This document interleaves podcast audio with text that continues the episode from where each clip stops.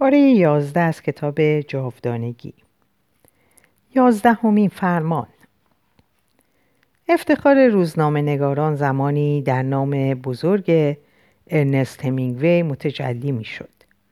تمام کارهایش سبک کوتاه و سریحش ریشه در گزارش هایی داشت که در جوانی برای روزنامه های کانزاس سیتی میفرستاد.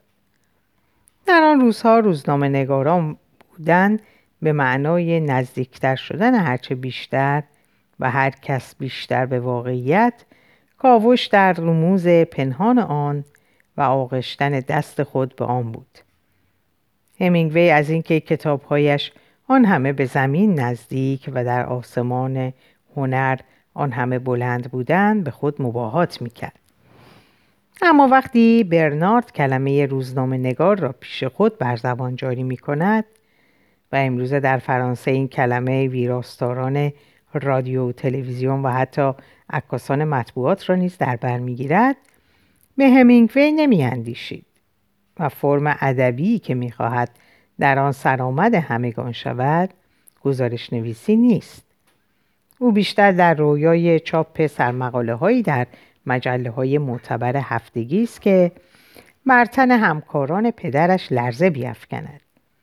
یا در فکر مصاحبه است با این حساب پس شاخصترین روزنامه نگار زمانهای اخیر کیست؟ نه همینگوی است که از تجربه هایش در خندق ها می نوشت و نه اورول است که یک سال از زندگیش را با فقرای پاریس گذراند و نه اگون اروین کیش کارشناس فاحشه های پراگ است بلکه اوریانا فالاچی است که بین سالهای 1969 تا 1972 در روزنامه ایتالیایی یوروپو یک, سلسله مصاحبه با سرشناسترین سیاستمداران زمان منتشر ساخت. این مصاحبه ها فراتر از گفتگوهای ساده بود. اینها نبرد بودند. قبل از آنکه سیاستمداران نیرومند دریابند که در شرایطی نابرابر می جنگند زیرا فالاچی مجاز به پرسیدن بود و آنها نبودند. بر کف رینگ بوکس دراز به دراز افتاده بودند. این نبردها نشانه زمانه ما بود. اوضاع تغییر کرده بود. روزنامه نگاران دریافته بودند که مطرح کردن سوال صرفا یک کار حرفه‌ای و عملی برای گزارشگر نیست که محجوبانه با کتابچه و مدادی در دست به جمعآوری اطلاعات می‌پردازد. بلکه این وسیله بود برای اعمال زور. روزنامه نگار فقط کسی نیست که سوال می کند بلکه کسی است که دارای حق مقدسی است برای پرسیدن و از هر کس و هر چرا که بخواهد می تواند بپرسد. اما آیا همه ما این حق را نداریم؟ و آیا یک سوال یک پل تفاهم نیست که از یک موجود بشری به سوی موجود بشری دیگر کشیده می شود؟ شاید من گفتم را دقیق تر بیان می کنم. قدرت روزنامه نگار بر حق پرسیدن استوار نیست بلکه بر حق پاسخ خواستن استوار است. خواهش می‌کنم کاملا دقت کنید که حضرت موسی جمله نباید دروغ بگویی را جزء ده فرمان خدا نیاورد. این تصادفی نیست.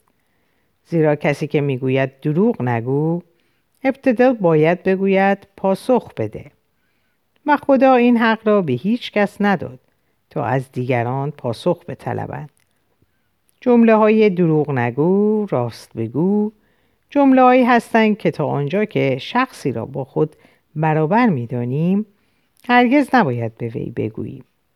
شاید فقط خدا این حق را داشته باشد اما خدا نیز دلیلی ندارد که با آن متشبس شود زیرا او همه چیز را می‌داند و به پاسخهای ما نیاز ندارد.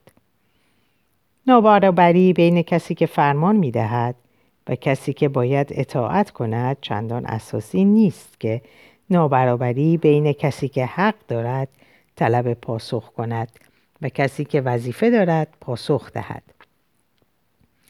از همین روز که حق طلب پاسخ از زمانهای بسیار دور فقط در شرایط استثنایی اعطا شده. مثلا به یه قاضی اعطا شده که درباره یک جنایت تحقیق می‌کنه. در قرن ما دولت های فاشیستی و کمونیستی این حق رو نه فقط در شرایط استثنایی بلکه به طور دائم از آن خود کردن. شهروندان این کشورها می‌دونن که هر لحظه ممکنه برای پاسخ گفتن فرا خونده بشن. که دیروز چیکار کردن؟ از ته دل چی فکر می‌کنن؟ وقتی با شخص الف هستن درباره چه چیزی صحبت می‌کنن؟ و آیا با شخص ب روابطشان صمیمانه است یا نه؟ دقیقا همین فرمان مقدس راست بگو.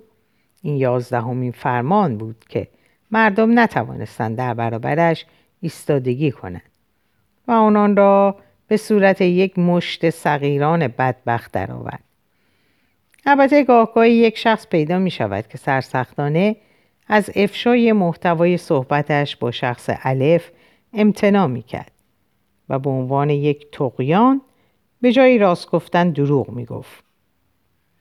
اما پلیس دست او را خوانده بود و پنهانی وسایل استراغ سم در خانهش نصب می کرد. پلیس این کار را از روی هیچ انگیزه غیر اخلاقی انجام نمی‌داد. بلکه می‌خواست به حقیقتی دست یابد که به دروغگو آن را پنهان می‌کرد.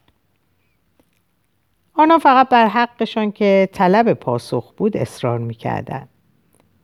در کشورهای دموکراتیک هر کس می‌تواند برای پلیسی که جرأت کند و از وی بپرسد با شخص الف درباره چه چیزی حرف می‌زده و یا اینکه با شخص ب روابط صمیمانه دارد یا نه شیشکی بکشد. ما همه اینها در اینجا نیز قدرت یازدهمین فرمان کاملا اعمال می شود آخه مردم در قرن ما به فرمانی احتیاج دارند که وقتی ده فرمان خدا عملا به بوته فراموشی سپرده شد بر آنها حاکم باشد. تمام ساختار اخلاقی زمانه ما بر یازدهمین فرمان استوار است و روزنامه نگار فهمید که به یمن شرایط اسرارآمیز تاریخ به صورت اداره کننده تاریخ در می آید و خود قدرتی پیدا می کند که همینگوی و اورول تصورش را هم نمی کردن. این پدیده زمانی که روزنامه نگاران آمریکایی کارول برنشتاین و باب وودوارد از عمل ننگین پرزیدنت نیکسون در جریان مبارزات انتخاباتیش پرده برداشتن بی هیچ تردیدی ثابت شد. ما همه لب به تحسین گشودیم زیرا عدالت اجرا شده بود. پل بیش از همه این را تحسین کرد زیرا این رویداد را نشانه یک انتقال تاریخی بزرگ، یک راهنما، یک لحظه فراموش ناشدنی و تغییر دادن نگهبان می‌دانست. قدرت جدیدی ظاهر شده بود و یگانه قدرتی که می توانست سیاستمداران یعنی دلالان قدرت پیشین را واژگون کند. آری واژگون. آن هم نه با وسایل جنگی و دسیسه بلکه صرفا با نیروی سوال کردن. روزنامه نگار می‌گوید راست بگو. و البته ما می توانیم بپرسیم که کلمه راست برای اداره کننده یازدهمین فرمان به چه معناست؟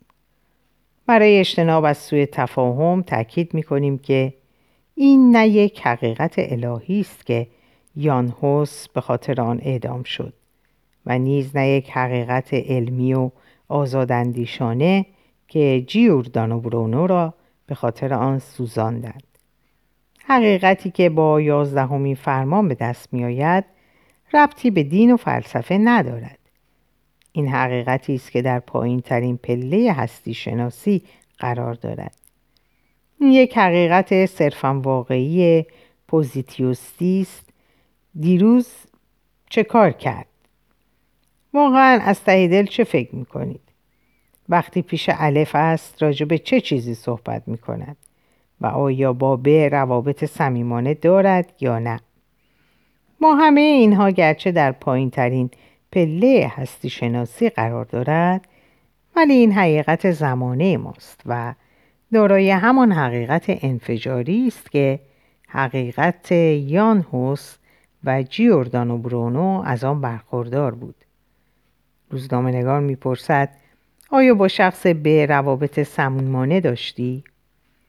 په دروغ می‌گوید و اصرار میورزد که به را نمی‌شناسد روزنامه نگار توی دلش میخندد زیرا عکاس روزنامهش قبلا مخفیانه عکس برهنه به را در آغوش په گرفته و حالا دیگر کاملا به خودش بستگی دارد که عکسهای رسوا کننده را همراه با گفته های په دروغگوی ترسو که بیشرمانه شناختن ب را از اساس منکر شده است برای عموم پخش کند. مبارزه انتخاباتی جریان دارد. سیاستمدار از توی هواپیما به هلیکوپتر میپرد و از هلیکوپتر توی اتومبیل. تقلا می کند عرق می ریزد ناهارش را در حال حرکت می خورد توی میکروفون ها فریاد می کشد سخنرانی های دو ساعته ایراد می کند اما در پایان به میل برنشتاین یا وودوارد است که کدام یک از پنجاه هزار جمله ای را که او ایراد کرده از طریق روزنامه رادیو پخش کنند. به همین دلیل است که سیاستمدار ترجیح می‌داد شنوندگان رادیو و تلویزیون را مستقیما مورد خطاب قرار دهد. اما این کار را فقط می‌توان با وساطت اوریانا فالچی انجام داد که مقررات رسانه ها را وضع می نماید و سوال طرح می کند. سیاستمدار می خواهد از آن لحظه ای بهره برداری کند که همه مردم او را می بینند و هر چرا که در نظر دارد برایشان بگوید. اما وودوارد از وی سوالاتی خواهد کرد که به هیچ وجه در ذهن سیاستمدار نیست و هیچ میلی به صحبت کردن در آن باره را ندارد. به این ترتیب سیاستمدار خود را در وضع پسر مدرسه ای می بیند که به پای تخت سیاه فراخوانده شده و می‌خواهد از همان حقوق های قدیمی بچه مدرسه یا استفاده کند. وانمود می کند که دارد پاسخ می دهد اما در واقع می‌خواهد از موادی که در خانه برای پخش از رادیو و تلویزیون فراهم کرده استفاده کند. این حقوق ممکن بود در مورد معلم ها مؤثر باشد. اما درباره برنشتاین که یک سره به او خاطر نشان می سازد که شما به سوال من پاسخ نداده اید موثر نیست. چه کسی می خواهد این روزها سیاست مدار شود؟ چه کسی می خواهد که در تمام عمر در پای تخت سیاه مورد مؤاخذه قرار گیرد؟ مطمئنا پسر برتراند برتراند نماینده نخواهد بود. ایماگولوژی سیاستمدار به روزنامه نگار وابست به روزنامه نگار وابسته است. اما روزنامه نگاران به چه کسانی وابستند؟ به کسانی که خرجشان را می‌دهند. و کسانی که خرجشان را می‌دهند آن شرکت های تبلیغاتی هستند که از روزنامه ها جا و از شبکه های رادیو و تلویزیون زمان خریداری می کنند. در وهله اول چنین به نظر می رسد که شرکت ها بدون درنگ به روزنامه های مراجعه می کنند که تیراژ بالا دارند و می توانند فروش محصولات شرکت را افزایش دهند. اما این ساده دیدن مسئله است.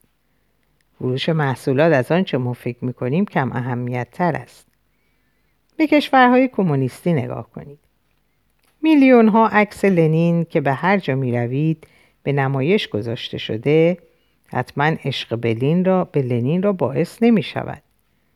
بنگوهای تبلیغاتی حزب کمونیست مدت هاست که دیگر هدف عملی خود را فراموش کردند و خود به صورت هدف خیش درآمدند. آنها زبان خود، قواعد خود، زیبایی شناسی خود و ایده خیش را برای شیوه زندگی مناسب آفریدند. بونگاه ها اینها را می پرورند، پخش می نمایند و بر مردم بیچاره خیش تحمیل می کنند. آیا ایراد شما این است که آگهی تبلیغاتی و کار ترویجی را چون یکی از خدمت تجارت و دیگری در خدمت ایدئولوژی است نمی‌توان با هم مقایسه کرد؟ در این صورت چیزی نمی‌فهمید.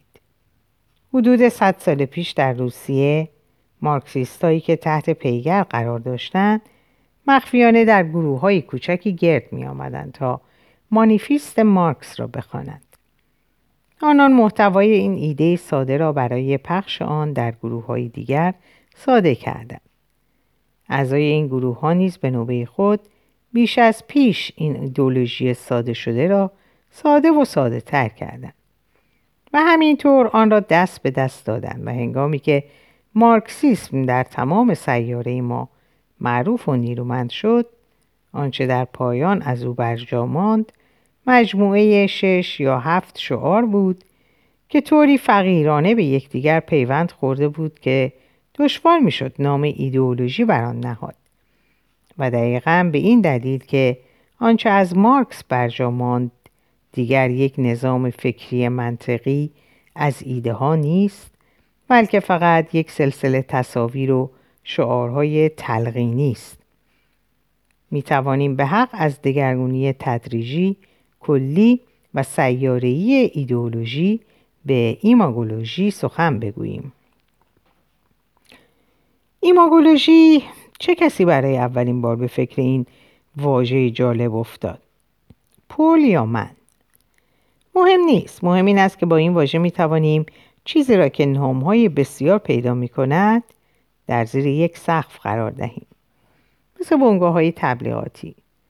مدیران مبارزات انتخاباتی طراحانی که شکل همه چیز را از اتومبیل گرفته تا وسایل ژیمناستیک طراحی می کنند طراحان مد آرایشگران ستارگان شوهای تجارتی که هنجارهای زیبای بدن را که تمام شاخه های ایماگولوژی از این هنجارها پیروی می کنند تعیین می نمایند.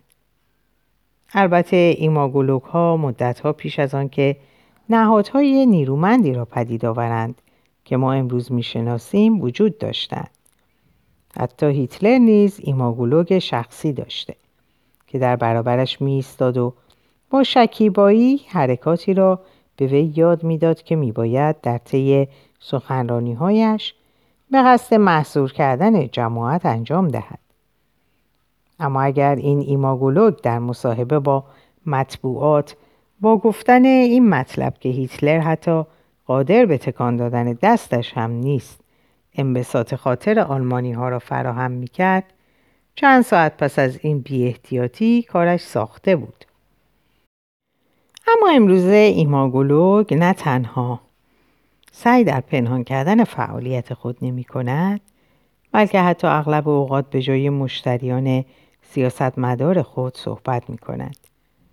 برای مردم توضیح می دهد که به سیاستمداران آموخته است که چه بکنند و چه نکنند.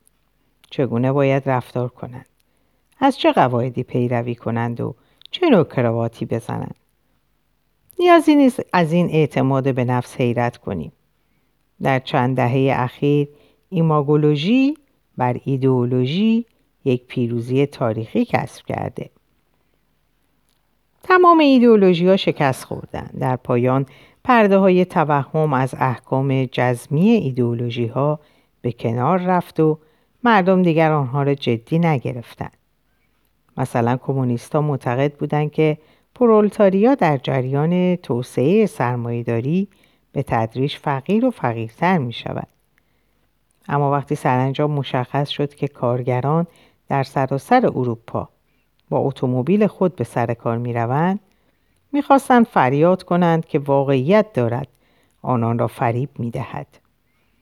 واقعیت از ایدئولوژی نیرومندتر بود و این به آن معناست که ایماگولوژی از ایدئولوژی پیشه جست. ایماگولوژی از واقعیت نیرومندتر است. واقعیتی که دیگر مدت هاست آن نیست که به نظر مادر بزرگم می رسید. مادر بزرگی که در یک روستای موراویایی میزیست و هنوز همه چیز را با تجربه خودش می شناخت. چگونه نام پخته می شود؟ چگونه خانه ساخته می شود؟ چگونه خوک را زب می کنند و گوشتش را دود می دهند؟ لحاف را از چه درست می کنند؟ کشیش و معلم مدرسه درباره جهان چگونه فکر می کنند؟ او هر روز تمام اهالی روستا را می‌دید و می‌دانست در ده سال گذشته چند قتل در روستا اتفاق افتاده. می توان گفت که او بر واقعیت نظارت شخصی داشت و هیچ کس نمی توانست سرش کلاه بگذارد. و در حالی که مردم چیزی در خانه برای خوردن نداشتند به وی بگوید که کشاورزی موراویا در حال شکوفایی است همسایه پاریسی من وقتش رو در اداره صرف می‌کنه اون هشت ساعت روبروی یک همکار اداری میشینه. بعد سوار اتومبیلش میشه و به منزل میره. تلویزیون رو روشن می‌کنه. و وقتی گوینده به وی اطلاع میده که در آخرین آمارگیری از افکار عمومی اکثر فرانسویان کشور خیش رو امترین کشور اروپا می‌دانند غرق در شادی میشه. و بیون که هرگز بفهمه که در همان روز در خیابان وی سه سرقت و دو قتل اتفاق افتاده. یک بود شامپاین باز می‌کنه. آمارهای افکار عمومی ابزار مهم قدرت ایماگولوژی است. چرا که به ایماگولوژی امکان میده با مردم در هماهنگی مطلق به سر ببره. ایماگولوگ دائما از مردمی سوالا رو می‌پرسه. اقتصاد فرانسه چگونه در حال پیشرفته؟ آیا در فرانسه نجات پرستی وجود داره؟ آیا نجات پرستی خوبه یا بده؟ بزرگترین نویسنده همه زمانها کیست؟ آیا مجارستان در اروپا واقع است یا در پولینزی؟ کدام یک از سیاستمداران دنیا جاذبه جنسیش از همه بیشتر است؟ و چون واقعیت برای انسان معاصر اقلیمی است که بسیار دیر به دیر با آن دیدار می کند و به حق از آن خوشش نمی آید ناده های آماری به صورت نوعی واقعیت برتر درآمده و به بیان دیگر آنها به صورت حقیقت درآمدند. آمارگیری از افکار عمومی مجلسی است که همیشه دایر است و وظیفش حقیقت سازی است آن هم دموکرات ترین حقیقتی که تاکنون وجود داشته و چون قدرت ایماگولوگ ها هرگز با مجلس حقیقت مغایرت نخواهد داشت. قدرت ایماگولوگ ها همیشه در حقیقت زندگی می کند و با آنکه می دانم هر چیز بشری می میرد تصور نمی کنم که چیزی بتواند این قدرت را در هم بشکند. من به مقایسه ایدئولوژی و ایماگولوژی این را هم بیافزایم. ایدئولوژی مانند مجموعه چرخهای عظیمی است در پشت صحنه که با حرکت خود باعث بروز جنگ ها، انقلاب ها و اصلاحات می شود. چرخهای ایموگولوژی بیون که تأثیری بر تاریخ بگذاره در حال گردشه. ایدئولوژی ها با یکدیگر جنگیدند و هر یک از آنها توانستند یک عصر کامل رو با تفکر خود سرشار کنند. ایماگولوژی جایگزینی مسالمت آمیز سیستم های خود رو سرخوشانه با آهنگ تغییر فصول سامان میده. به گفته پل ایدئولوژی به تاریخ تعلق داره. حالان که سلطنت ایموگولوژی در جای آغاز میشه که تاریخ به پایان می‌رسه. واژه تغییر که این همه برای اروپا گرامیه معنای جدیدی پیدا کرده. دیگه تغییر به معنای یک مرحله جدید توسعه منسجم نیست. بلکه تغییریه از یک طرف به طرف دیگه از جلو به عقب از عقب به سمت چپ از چپ به جلو مثل درک طراحان لباس که طرح فصل بعد رو طراحی می‌کنن ایماگولوک ها تصمیم گرفتن تمام دیوارهای باشگاه تفریحات سالم که اگنس به اونجا می‌رفت باید با آینه های بزرگ پوشیده شه. این کار به این دلیل صورت نگرفت که ژیمناست ها می‌خواستند هنگام تمرین خود را در آینه تماشا کنند. بلکه بدان سبب انجام گرفت که آن بار قرعه فال صد به نام آینه زده شده بود. قرعه با فال صد به نام آینه زده شده بود. اگر زمانی که من این صفحه ها رو می نوشتم. همگی می پذیرفتند که مارتین هایدگر یک آدم سرهم کن و یک حرومزاده است. دلیلش این نبود که فیلسوفان دیگری افکار او را پشت سر گذاشتند. بلکه این بار در چرخ ایماگولوژی یک قرعه فال نحس یک ضد آرمان زده شده بود. ایماگولوک ها سیستم های آرمانی و ضد آرمانی ایجاد می کنند. سیستم های کوتاه مدت که به سرعت جای خود را به سیستم های دیگر وامی گذارند. سیستم هایی که بر رفتار ما عقاید سیاسی سلیقه های زیباشناسی ما رنگ فرش ها و انتخاب کتاب هایمان اثر می‌گذارند درست همانطور که در گذشته تحت سلطه سیستم های ایدئولوگ ها قرار داشتیم پس از این سخنان می توانم به آغاز بحث بازگردم. سیاستمدار به روزنامه نگار وابسته است. روزنامه نگاران به چه کسانی وابستند به ایماگولوک ها ایماگولوک شخصی است دارای اعتقاد و اصول. او از روزنامه نگار می‌خواهد که روزنامهش سیستم ایموگولوژیکی یک لحظه معین را منعکس کند. و این کاری است که ایماگولوک ها زمانی که می‌خواهند تصمیم بگیرند از چه روزنامه ای حمایت کنند گاه گاه به این وسیله آن روزنامه را امتحان می کنند. یک روز آنان به ایستگاه رادیو که برنارد در آنجا به عنوان مفسر کار می‌کرد و پل نیز شنبه ها برنامه مختصر خود را به نام حقوق و قانون اجرا می نمود توجه پیدا کردند. آنان وعده دادند که به ایستگاه رادیو قراردادهای تبلیغاتی بسیاری بدهند و از طریق پخش پوستر به تبلیغات وسیعی در سراسر فرانسه دست بزنند. اما بر شرایط خاصی مصر بودند که مدیر برنامه های برنامه ها معروف به خرس ناچار شد قبول کند او به تدریج برای آنکه شنوندگان از بحث‌های طولانی خسته نشوند شروع به کوتاه کردن تفسیرها کرد او اجازه داد که به منظور ایجاد حالت گفتگو تکگویی پنج دقیقه‌ای مفسر را سوالهایی, سوالهایی از یک شبکه دیگر قطع کند او آهنگهای بیشتری وارد برنامه کرد و حتی اغلب اوقات یک موسیقی متن برای کلمه ها پخش می نمود. و به هر کس که پشت میکروفون قرار می گرفت توصیه می کرد حالتی راحت جوان سالانه و فارغ بال به خود بگیرد حالتی که رویاهای صبحگاهی مرا سرشار از شادی می کند و گزارش وضع هوا را به صورت اپراهای خنده آور در می آورد. چون برای مدیر مهم بود که افراد زیر دستش می را همچنان یک خرس نیرومند بپندارند.